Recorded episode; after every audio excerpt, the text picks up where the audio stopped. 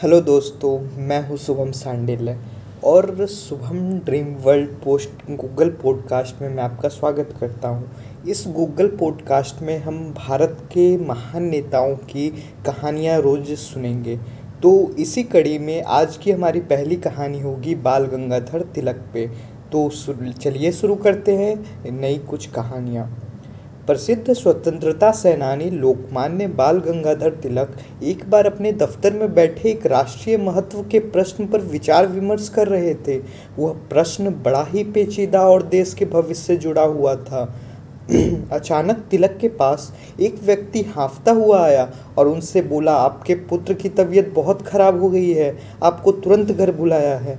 तिलक ने हाँ की मुद्रा में सिर हिला दिया और फिर अपने सहयोगियों से उसी प्रश्न पर विचार करने लगे।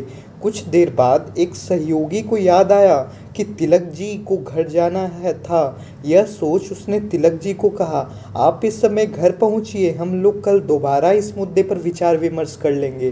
तिलक ने कहा, मैंने डॉक्टर को खबर भिजवाई है, जो भी होना होगा वह होकर ही रहेगा, मैं उसे रोक नहीं पाऊँगा।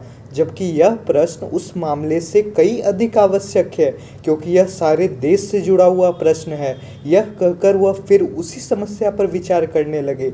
विचार विमर्श बहुत देर तक चलता रहा कई ऐसे मुद्दे थे जिन पर बहुत देर विचार करने की आवश्यकता थी।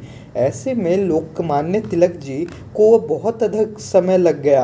अंततः उस समस्या का सही हल खोज निकाला गया। शाम को जब थके हारे घर पहुँचे तो उनका उनका पुत्र इस संसार से विदा हो चुका था। ऐसे थे लोकमान्य बाल गंगाधर तिलक। उनमें राष्ट्रीयता की भावना कूट कूट कर भरी हुई थी। तो ये था आज का हमारा पहला गूगल पॉडकास्ट अगले शो में हम और नए पॉडकास्ट के साथ आपसे मिलेंगे। धन्यवाद।